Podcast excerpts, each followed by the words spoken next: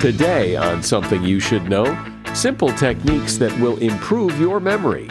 Then, the huge problem of food poisoning, why we get it, and how to stop it. The CDC estimates that about 70% of all foodborne illnesses in the United States are caused by one factor, and that's not properly washing your hands after you use the bathroom and then going into a kitchen. Plus, why you really shouldn't skip breakfast and Academy Award winning producer Brian Grazer on the power of human connection, and some great stories from his life when human connection went wrong, like when he met his hero, Jonas Salk. I had so much pre anticipatory anxiety when I went to say hello to Jonas Salk that I barfed. I like threw up on him. that wasn't good. But but then he was like a doctor. He is a doctor, so he resuscitated me with orange juice and held my head. All this today on Something You Should Know. Support for this podcast comes from Pluto TV. Need an escape? Drop into Pluto TV for a world of free TV. Stream hundreds of channels and thousands of movies and shows all for free. Yeah, free. No subscriptions, no fees. Binge on 24 7 channels of Narcos, CSI, Star Trek, and everything from hit movies to the latest news, comedy, live sports, and more. Download the free Pluto TV app for Android, iPhone, Roku, or Fire TV and start watching now. Pluto TV. Drop in. Watch free. Something you should know. Fascinating intel, the world's top experts, and practical advice you can use in your life. Today, Something You Should Know with Mike Carruthers. Hi, welcome to Something You Should Know, and uh, we do start today with some very practical advice advice to help you remember things that you sometimes forget, like names and passwords. And this advice comes from Michael Mosley. He's a MD who writes a regular column for the Daily Mail, and he was a contestant in the World Memory Championships. And his first piece of advice for whatever it is you're trying to memorize, like a password, is to say it out loud, because for some reason, it just helps. Also, test yourself. 15 minutes after you've memorized a password or a name, write it down and say it again. And then 15 minutes later, and then do it again a couple of hours later, and again the following morning. And then it should stick. Sleep and exercise, getting enough of both, are essential to a good memory. And if you're trying to memorize something in depth, like a speech, it helps to create flashcards where you write down key definitions, quotes, and formulas, whatever you need, then use them as reminders to test yourself. And a great way to remember things short term is to use mind maps. An example of how to remember, say, a shopping list of a loaf of bread, a bunch of bananas, and two cans of beans, you just create this visual image of a man going into a store and on his head is a loaf of bread Around his neck is a bunch of bananas, and in each hand he's holding a can of beans. If you imagine that image, it'll be easy to remember that list. And that is something you should know.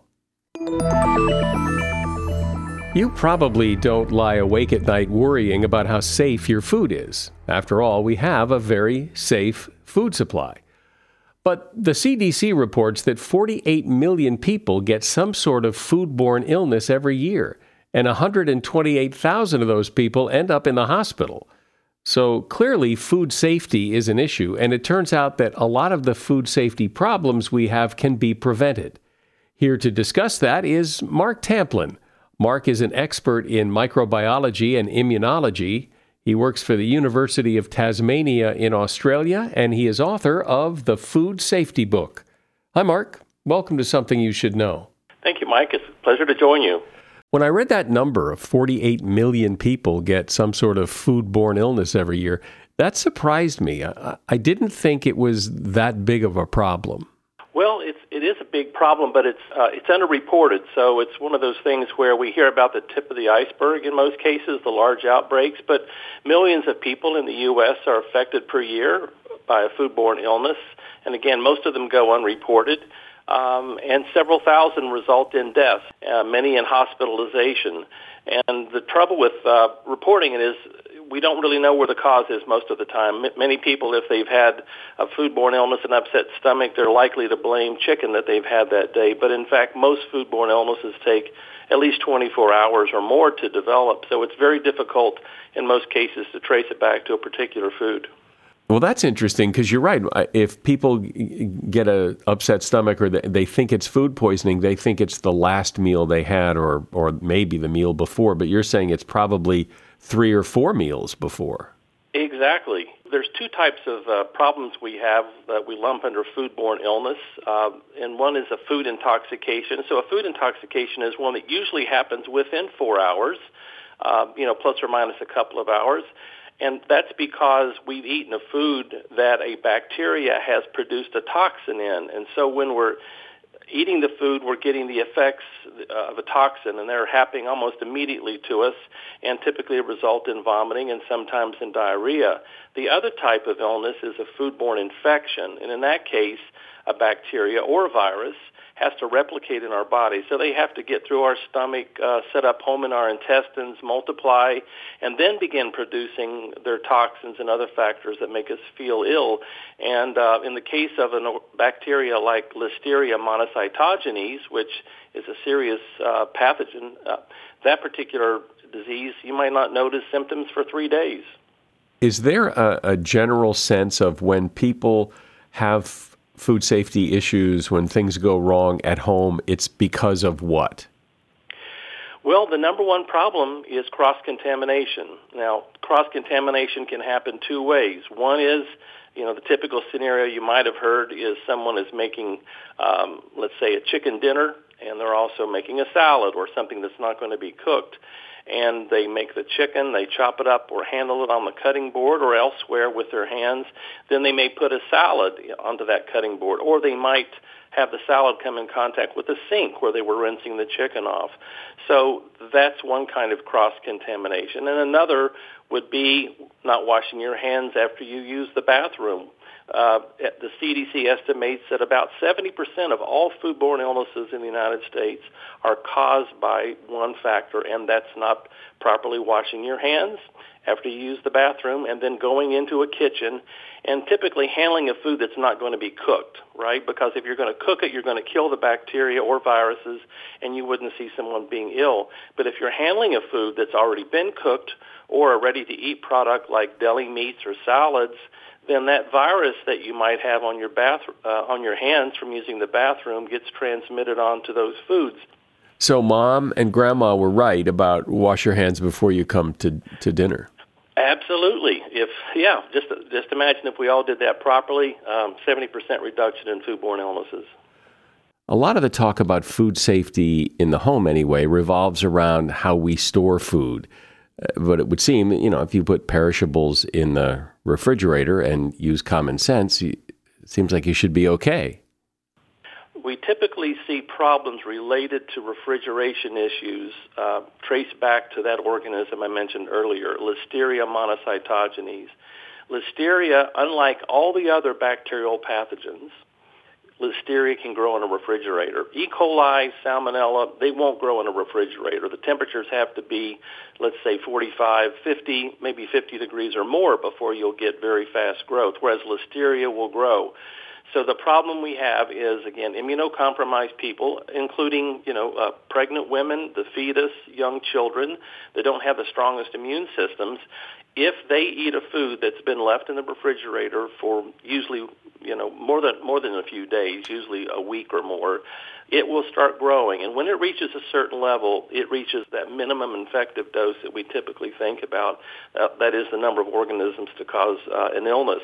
In the average quote unquote healthy individual or normal immune system individual, we can eat a hundred, a thousand listeria and and have no problems whatsoever. When people store food or when people talk about storing food, there's often, you know, confusion as to, you know, what goes in the refrigerator, what goes in the cupboard, is it okay? You know, some people put ketchup eh, once it's open back in the fridge, some people don't. Can you can we run through some some common confusing foods and and and offer your advice? Well, I sure can. And, and one of those, um, I can give you some examples in, in my home where um, uh, some things are put in the fridge that really don't need to be there, such as, let's say, pickles. Um, now, again, I'm going to focus on pathogens, all right? So bacteria are the typical pathogens we worry about. Viruses will not grow in foods. They only grow in an animal, the host. So we're going to focus on bacteria. So in the case of bacteria, if you put, um, uh, let's say, ketchup uh, in the fridge, that's fine. But if the pH of ketchup is less than 4.6 or 4.5, no bacterial pathogen of concern will grow. Now, of course, most consumers don't know the pH of their ketchup, and the people that make the ketchup are always going to lean on the side of safety. Um, and so problems we have is when that ketchup is mixed with something else. Uh, which could raise the pH, that is, uh, de- decrease the amount of acid, because pH, the lower the number, the more acid, the higher the less acid. If you mix ketchup with something, then you can get bacterial growth. Uh, the most common example would be mayonnaise. Mayonnaise has a pH less than 4.5. If you never add any other food or contaminate mayonnaise with another food that could have a higher pH, you can leave mayonnaise at room temperature, but most of us think of we would never do that. Only, you know, if it's on an unopened can. So those are examples of pH controlling um, growth as well as what we call water activity or the level of moisture. So foods that are dry will not support the growth of a pathogen. What about things like okay, so you go to the refrigerator and there's some cheese in there and it's got a little mold on a corner but most of it's okay. Is it okay? Well, the advice about cheese is that if you see uh, mold, which is typically uh, you know a dark or a light fuzziness to the cheese, if it's a hard cheese, you can cut off maybe an inch away from that area, and you won't have any problems. Uh, if it's a soft cheese, uh, if it's got fungus on it, if it's got mold on it, toss it out. Uh, the the reason I differentiate the two is if it's a hard cheese, if there's anything produced by the fungus, it's much less uh, likely to migrate through a cheese, right? It's dry. You need moisture to migrate anything that could be, you know, somewhat bad for you. But in the case of something like brie cheese or camembert, where it's quite soft, you wouldn't want to take any chances with it. So I'm not saying even in the case of a hard cheese, if there's a high, you know, if you ate the fungus, you would have serious problems. That's typically not what happens. But those, but those you know, those molds can, you know, reduce the quality and sometimes even produce small amounts of uh, compounds that would upset our stomach. So th- that's my rule of thumb. In your view, are expiration dates on perishable foods are they hard and fast rules or just suggestions? I well, uh, there's two ways. I, I'll, professionally and personally, uh, to me, they're suggestions. Uh, the reason I say that is because you don't know how that food has been handled. So it could say that uh, you toss the food out, or let's say use by or a sell by date. It might be within three or four days. Uh, in the regulatory sector, uh, those dates in, typically indicate quality, nutritional value, and such. The only food where a use by date is considered to be very strict are for infant and baby foods. So in those cases, you must follow those those, those dates. But in the case of you know the typical things that we would get in a food store, again, you don't know how that food has been handled, and what the industry is moving more towards are smart labels. Those are labels that will change color as a consequence of temperature. So the more, let's say, the more higher temperatures it's exposed to, the quicker the color would change, and you would know that that's not something uh, to consume. Um, but it, it is confusing. I realize that, but the regulatory group is really, I think, depending upon more technology like these color sensors on packages to be integrated in our food supply. But if my milk has expired in by definition of the date on the bottle, but it smells okay and it it doesn't curdle in my coffee. Am I okay? You're fine. Absolutely. Yeah. No problem. Because that milk has been pasteurized.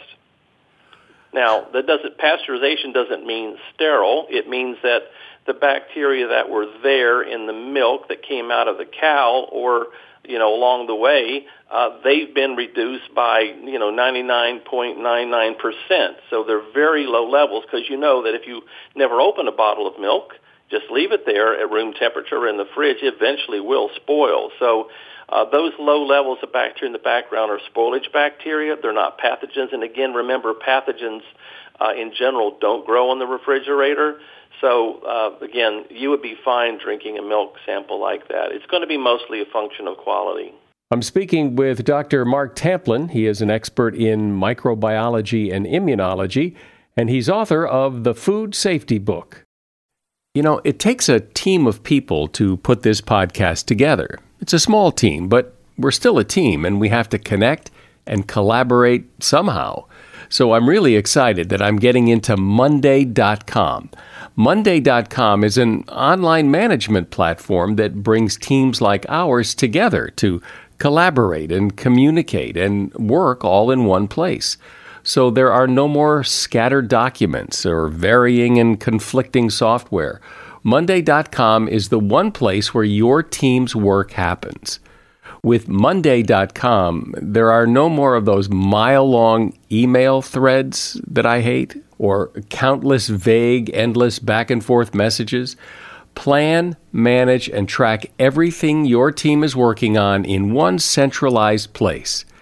Monday.com connects with all the tools you already use Slack, Dropbox, Zoom, Google Calendar, Gmail, and pretty much everything else. That means all your work in one open tab. Monday.com is totally customizable. You can drag and drop exactly what you need to build your own workflow. It works great for small teams for sure, but I can see that if you have a large team, this would be so perfect, so productive. If you want your team and your workflow to work better, you have to try Monday.com. When your team is effective, nothing can stop you. To start your free 14 day trial, go to Monday.com. Try it for 14 days free. Monday.com. Support for this podcast comes from Wild Turkey Kentucky Straight Bourbon Whiskey. Let's tune in to their one on one with Jamal, a real bartender from Old Fourth Ward in Atlanta. making you old fashioned today with Wild Turkey Bourbon 101. It just really stands up very well in a classic cocktail like the old fashioned. It has that perfect boldness. Wild Turkey. Wild Turkey Distilling Company, Lawrenceburg, Kentucky. Copyright 2020, Campari American, New York, New York. Never compromise, drink responsibly. So, Mark, how important do you think it is in terms of food safety for every kitchen and every cook to have a meat thermometer? Very important the meat thermometer, um, you know, you can buy simple versions that have a little probe on the end. Uh, many are digital now. If you use that, and I do it a, a lot, uh, you know, if I'm making particularly something that's thicker, like a thick cut of meat, um, it could be um, a roast, something like that. I'm concerned about that that temperature because we know that if we get to about 155 degrees, that and we keep that you know hold it there for a minute or two no pathogenic organism no bacterium or virus is going to be able to survive. So it gives us a lot of confidence. Now we know that certain foods are ground think of ground beef. So any pathogen that was on the outside of let's say um, when they're you know when they're making the ground beef in a slaughterhouse any pathogen that was on the outside of that meat you have the same likelihood now that's in the center because it's all ground up. The pathogens are on the outside of things. They're not on the inside unless it's ground up. In the case of a steak um, you know, you can go into a restaurant that's regulated by your health department and you can order one rare, medium rare. That's because the center of that steak will not have any pathogens in it. It'll just be on the outside. So as long as we sear both sides like that, we're taking care of it. But one of the reasons I hesitate to, to my, myself to eat, you know, more raw types of meats is because industry is increasingly trying to tenderize meat. So they pierce the meat with pins so that it tenderizes the meat. Sometimes they inject um, additives into it to increase the flavor. And anytime you do that, you're potentially introducing something into the center, and that's why I think you should be using a meat thermometer.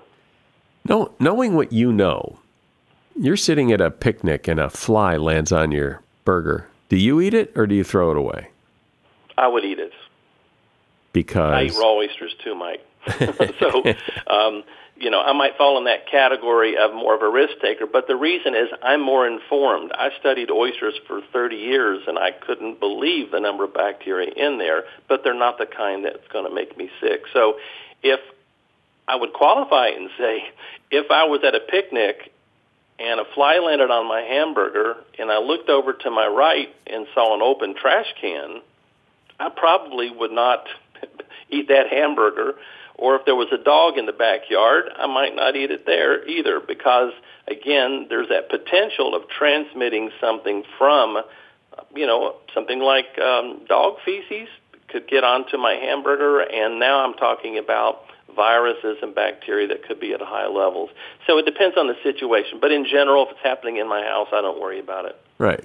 Well, but people people do because they think you know, as you just said, flies land on dog feces and now they're on my burger. Do I really want to eat that? And and No. and maybe there's a bit of a yuck factor, but but it may not be dangerous. It just may be a yuck factor. Exactly. And in, in most cases, that's what it is. It's the yuck factor. Yeah. I mean, it's just spoilage is so relative. I mean, I like to drink buttermilk. I know a lot of people that think that's one of the yuckiest things you could eat. Same thing with raw oysters. What are the some uh, one or two of the other uh, big issues with food safety that you think people are unaware of? I would say maybe a, a good topic to, to talk about because it's somewhat timely is about um, you know cutting board safety or washing chicken before you eat it. I think that's a topic that people sometimes think, uh, and I and I've been around people who have said to me, "Oh, I wash my chicken before I cook it, don't you?" And you know, being a food safety specialist, my reply is, "No, I don't do that because if I wash my chicken." The only reason I should be doing that would be to remove any bone particles, maybe when the meat was cut. It may not be chicken, it could be something else. It could be a steak. But when you wash something in the sink, you're you're going to be spreading any potential pathogen around, not just in the sink. You may say, "Well, I'm going to sanitize my sink with some Clorox or whatever." But aerosols are produced, and so when you're washing a chicken and there's splashing going on, then there's droplets of water that are transmitting bacteria, pathogens, over to other surfaces in the kitchen. So my recommendation is, unless it's critical to get some, you know, something like bone fragments off, don't do it in your sink. It's just better to go ahead and, and cook it as it is. Which brings up another thing about washing in your sink. I have heard the argument for both sides of washing the lettuce that comes in the bag that it says it's already been triple washed. Do you wash it or do you not wash it? The most I would do uh, if I might rinse it, but most of the times I'm rinsing it, particularly if it's coming in a bag, is just to hydrate it. You know, sometimes it's dry and I want to make it a little bit more moist before I put it into a salad spin or something like that. The reason I say that about about salads is if they've already been washed and then packaged, they should be fine. Um, if a pathogen let's say, is in irrigation water and lands on, um, let's say, romaine lettuce, no amount of washing is going to remove all of it because bacteria are pretty clever. They want to be on surfaces that provide them with nutrients. So the leaf of lettuce is a potential source of nutrient. And they glue themselves to the surface. And that happens within seconds. And so, I, uh, my own research I've done, you can, let's say there's a, a thousand bacteria on a surface of a leaf. I can wash it and remove about a hundred, but 90, 900 will still be there. So uh, washing is never going to be something where you can say I feel really, really good about it. Now, in industry, they use they use compounds in wash water that have antimicrobial properties. And so that's why when if you know it's been rinsed and washed in those kinds of chemicals, you should you should you know feel pretty good that the only reason you would need to wash it would be to get rid of grit. I know there has been, I don't know if you ex- have looked at this at all, but that when you go grocery shopping, that the cart itself could be so full of germs and disgusting things that it, it could touch your food, and now you've brought it into your house. Mike, that's a wonderful question. I'm so glad you mentioned. It. I wish more people would think about that. I I do the same thing when I put you know something onto the conveyor belt. You know, as I'm checking out. yes, those carts, you don't know what's happened. They're not washing those carts in between uh, each customer, obviously, and they're not even washing them when they bring them out um, of the parking lot. I don't know that much about how they overall sanitize it. I would suppose they might do it on occasion, but not on a daily basis. So again, uh, if it's going to be a food you're going to cook, don't worry about it too much. But if it's something that you're going to eat without cooking, you should be careful that it's bagged or it's away from any surfaces. So if you put, uh, you know, let's just say you're um, a recycler, like in our family, we don't like to use a lot of plastic bags. So in our cases, we're going to tend to be putting more vegetables onto that conveyor belt. Well, if the person before me, you know, put on a, a package of ground beef, and then I put my lettuce on it. Now my lettuce can potentially have E. coli, and obviously the food stores need to be sanitizing those conveyor belts more often than they do. But if let's just say it was a head of iceberg lettuce, be sure to pull all the outer leaves off before you would, uh, you know, use it to make a salad. I remember somebody talking about this and saying, you know, because when I would go shopping, and, and if I don't think of this, I still do. I open up the little seat where kids sit and I put food in there because it's just easier to grab it when it's time to put it. And then somebody said, well, you know, kids are sitting in that seat with diapers on that could be leaking and you're now putting your food in there. And I, I so I thought, you know, yeah. that, that really is disgusting. that is. And yeah, you're exactly right. Honestly, I haven't thought about that specific one. I'll, I'm going to keep that one in mind. Well, it's certainly an important topic that affects everyone or potentially uh, can affect everyone. And it seems as if a huge part of the problem could be solved if people would just wash their hands after they use the bathroom. My guest has been Mark Tamplin. He is an expert in microbiology and immunology, and he works at the University of Tasmania in Australia. And he's co author of the Food Safety Book. You'll find a link to that book at Amazon in the show notes. Thank you for being here, Mark. You're welcome, Mike. Anytime to help you in the future, too. Thanks for the opportunity. Do you own or rent your home? Sure, you do. And I bet it can be hard work. You know what's easy? Bundling policies with Geico. Geico makes it easy to bundle your homeowner's or renter's insurance along with your auto policy. It's a good thing, too, because you already have so much to do around your home. Go to geico.com to get a quote and see how much you could save.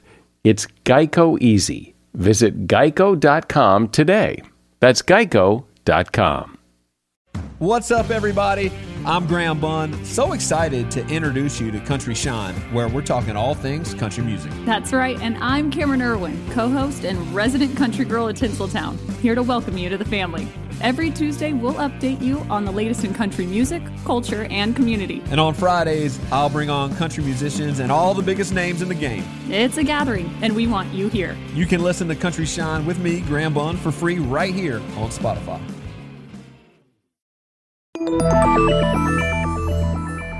Maybe you're one of those people, or maybe you just know one of those people who has that ability, that, that ability to magically connect with virtually everyone they meet. And it's easy to be envious of that ability because being able to connect with other people is the skill that begins everything. Any relationship, friendship, or partnership starts with an ability to connect with that person that brings the two of you together. One person who does this particularly well is Brian Grazer, and it has certainly helped him in his life and career. Brian is an Academy Award winning producer. He's partners with Ron Howard in Imagine Entertainment, which has produced countless films and television programs. And because of his need and interest in making connections with people, Brian has authored a couple of books, including his latest, Face to Face The Art of Human Connection. Hi, Brian. Welcome. Oh, thanks for having me on. I really appreciate it. You bet. So I'm curious, your interest in this topic of human connection. Is it because you're naturally good at it and you decided to write a book to share your wisdom with the world? Or is this something you really had to work at, or what? I realized the value of being good at it very early in life because I was dyslexic. And so, therefore, the way I learned and communicated uh, was through interpersonal relationships by talking to people and asking lots of questions. And I didn't really see that it could be industrialized until later. Um, and I'm saying that kind of jokingly, but but I didn't realize that I could evolve it and make it better and iterate upon it. And there's so I basically used it as it became a survival tool pretty early in life, like sixth, seventh grade. Then I just worked at being better at it. And I realized that you can learn all these different nuances with people if you really look at them and connect. And you can learn about sub- important subjects and you can do things that are very valuable to the nourishment of your mind and to your career and into your personal life if you're just focused on that. If, it, if you're focused on on you know using the bridge of eye contact to reach somebody's heart. And when you do that people open up.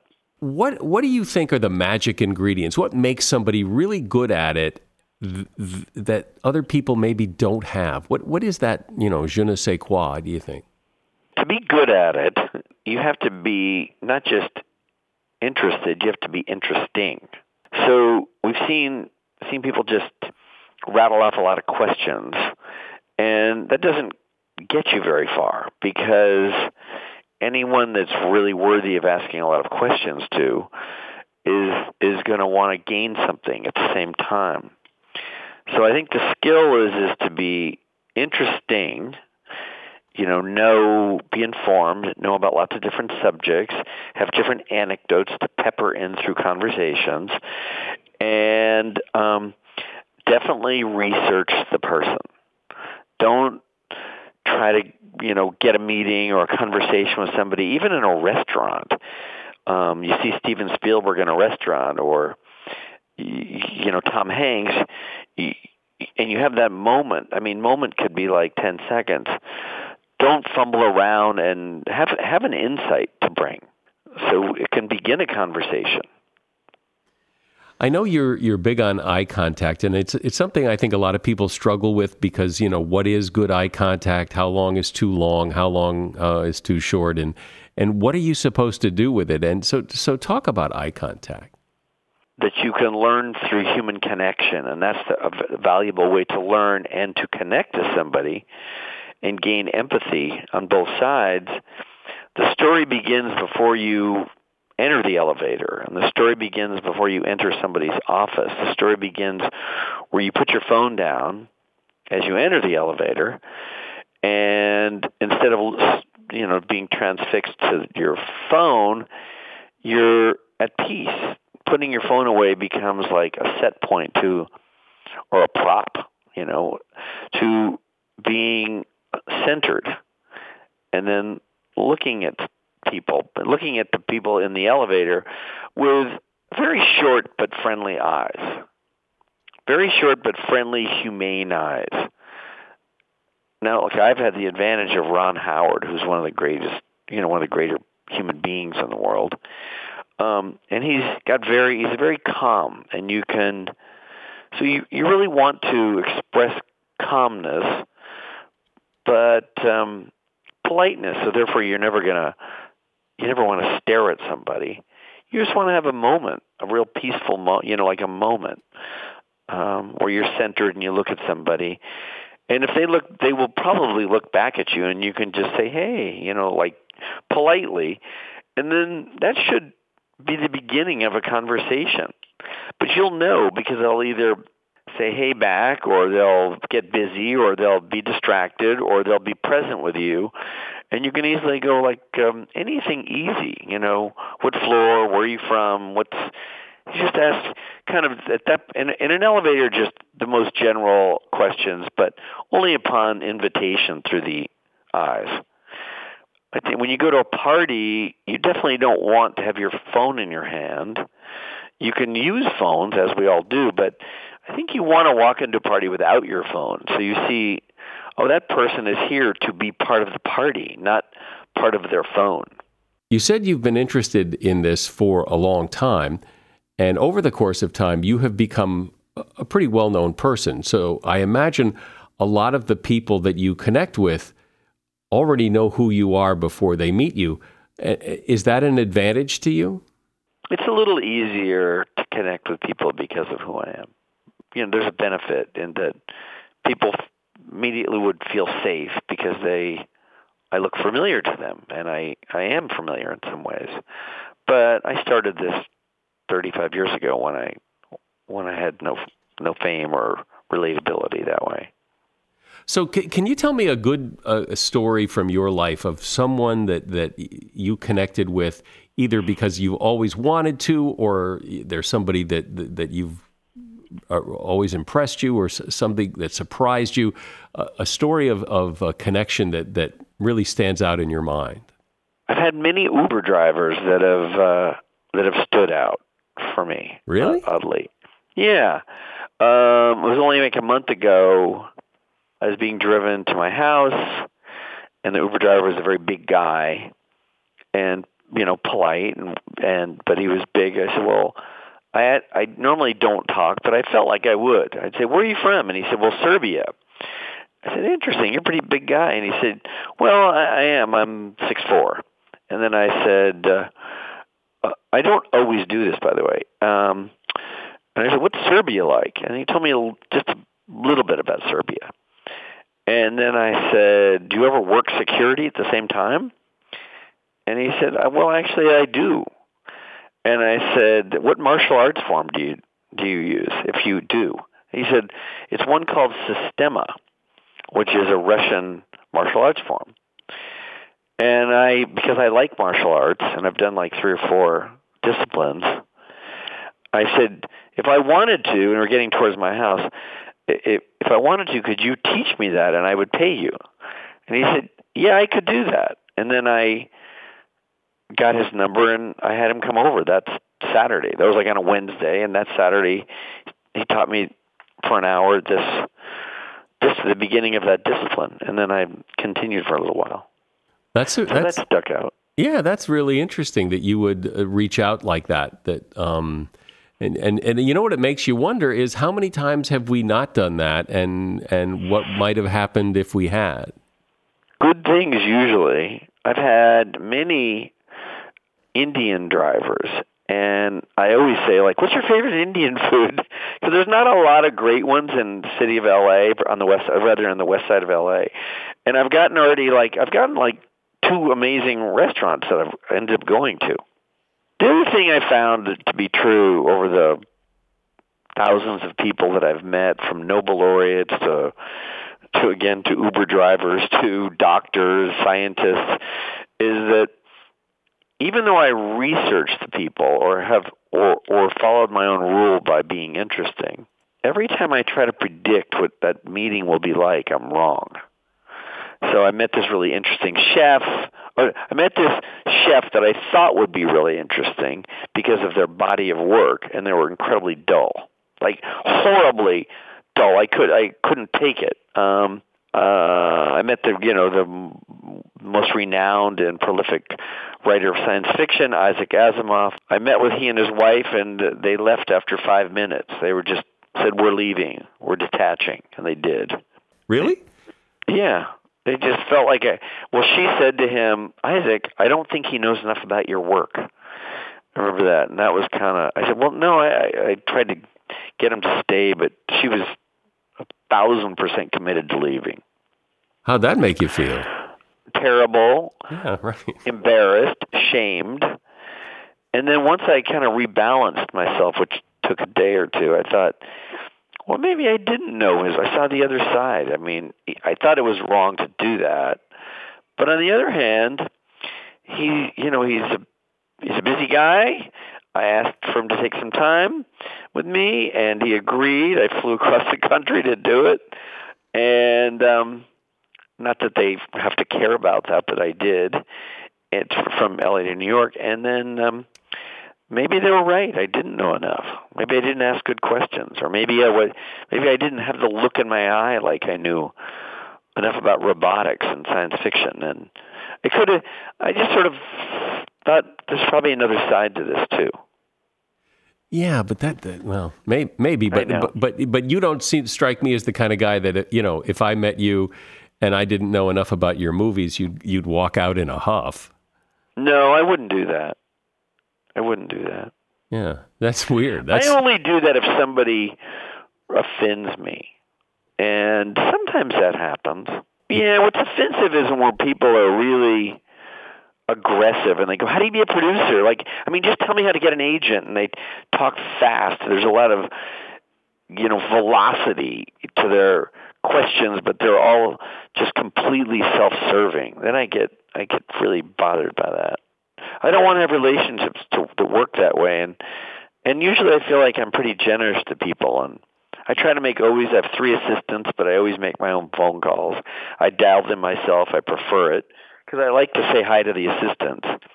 I mean, I don't spend forever, but I go, "Hey, it's Brian Grazer calling. Is he in?" That's really what I do. I just uh, I don't want to put people on hold, and I want to have everybody rooting for me. And if, and I want that means assistants and assistants to assistants. I want to hope that I have the karma in my favor. You want to have people rooting for you because why? Because it'll help you, or why, why is it important for people to root for you? I think if you do something nice, like you make somebody feel human, you in the in the cosmos in the world, there's there's this butterfly effect, and I think it affect. I think it. I just think it affects you and them. I think good vibes. The reason I don't make horror films is they don't produce good vibes. So I may make movies that are not success that fail, but they start off with the intention of creating good vibes. Stories that create good energy, elevating, aspirational. So I think it's not that hard to make somebody feel like a human being. You know, that's that's really interesting to me that you don't make horror films because you could, you could, you know, you're. I could. It's yeah, very you're very successful. Right you could probably make a great yeah. horror film, but you don't be not because you don't like horror films, but because of the vibe it creates. Yeah, that it produces out in the world, the energy it produces. I think there's a lot of stories that I like a lot that can make money, like Parenthood or Nutty Professor or Arrested Development or even Empire. They're all about family. So even though they're crazy, some are kind of crazier than others. It's you're rooting for family. I think they have they have a bunch, they have like three or four themes that I know I can succeed in without having to do horror films because horror films they don't have re, they're not redemptive back to the idea of connecting with people, and I know you've met so many people. Do you have any other stories of unique situations, unique encounters with people who you've met? I've met many presidents in, at the White House because I had a lot of White House screenings. And I, I don't think I thought I would like George W. Bush, but I found that he was. I, I liked. I felt his humanity in kind of an exceptional way. I just felt like he was a guy that was very happy being what he. Be, I, I just felt like he was a good person. I felt like he had good character. Of course, I met Fidel Castro. I had lunch with him for six and a half hours, and I didn't expect him to be so knowledgeable about the physics and the culture of the island. I thought he'd be like sort of loud and boisterous and propag- you know like perpetuating propaganda if, even to us in the room but but that's what he did that's not what he did. You had lunch with so, him for six hours? Yes six hours. That's quite a lunch. Yeah it was. Well that's he's known as sort of the he's one of the one of the great orators of that century. And he orated um, for you yeah, he orated for me endlessly without. Uh, he, after three and a half hours, he asked one question. But after that, he just kept going. he had tremendous stamina, unbelievable stamina. That's funny. And tell your story about meeting Jonas Salk. Well, Jonas Salk, you know, he created the polio vaccine. I decided I wanted to meet Jonas Salk, my childhood hero, and that took two years to finally get his new intern to say, who had a MacArthur grant, uh, took two years for for her to say for somebody to say yes to me. His previous assistant said no, he's too busy. Da, da. And then there's a brand new assistant that I could try to lobby, which I did. I was always lobbying the assistants. That's why they're important. You want you want all you want all the wind blowing to your back. You know, you just in every way. So I finally got this girl named Joan Abramson to say yes, you can meet him. And then I had so much pre-anticipatory anxiety when I went to say hello to Jonas Salk uh, that I barfed. I like threw up on him. that wasn't good. I was so nervous because it took two years, and it was him, and and then he was a but but then he was like a doc. He is a doctor, so he he resuscitated me with orange juice and held my head. So I've had all variety of st- things happen for sure. I have to ask you because your partnership with Ron Howard has produced I don't know how many television shows and movies uh, that how you two guys connected. He yelled out a window. I said, "There's Richie Cunningham, and I'm going to meet that guy." He was a you know, one of the most famous American icons. And I, I yelled at the window, Ron, Ron Howard, and he sort of ran away. I was on the Paramount lot, and then I, I called his assistant a couple times, and eventually he said he'd have lunch with me, and then we became partners. I mean, it wasn't quick, but he agreed to do a couple of movies that I had birthed. Well, th- those are a lot of interesting stories from an interesting life. My guest has been Brian Grazer. He is an Academy Award winning producer, partners with Ron Howard in Imagine Entertainment, and he's author of the book Face to Face The Art of Human Connection. Thanks, Brian. You're okay, very welcome. For many people, breakfast is the easiest meal to skip. You're running late, you grab a cup of coffee, and you don't eat anything. And maybe you even feel good about it because you skipped all those breakfast calories. But research clearly shows that eating a high protein breakfast can help you eat less during the rest of the day and also help keep body fat from accumulating. There's also evidence that skipping breakfast can take a toll on your mental performance. So if you're too rushed in the morning to grab breakfast, you may want to set the alarm a few minutes earlier to give yourself some time for it. And that is something you should know. If you hear a commercial on this podcast that sounds interesting and they offer a promo code or a custom URL to get a discount, remember all those codes and, and URLs and all the information on how to get those discounts and how to order those products are all in the show notes. I'm Mike Carruthers. Thanks for listening today to Something You Should Know.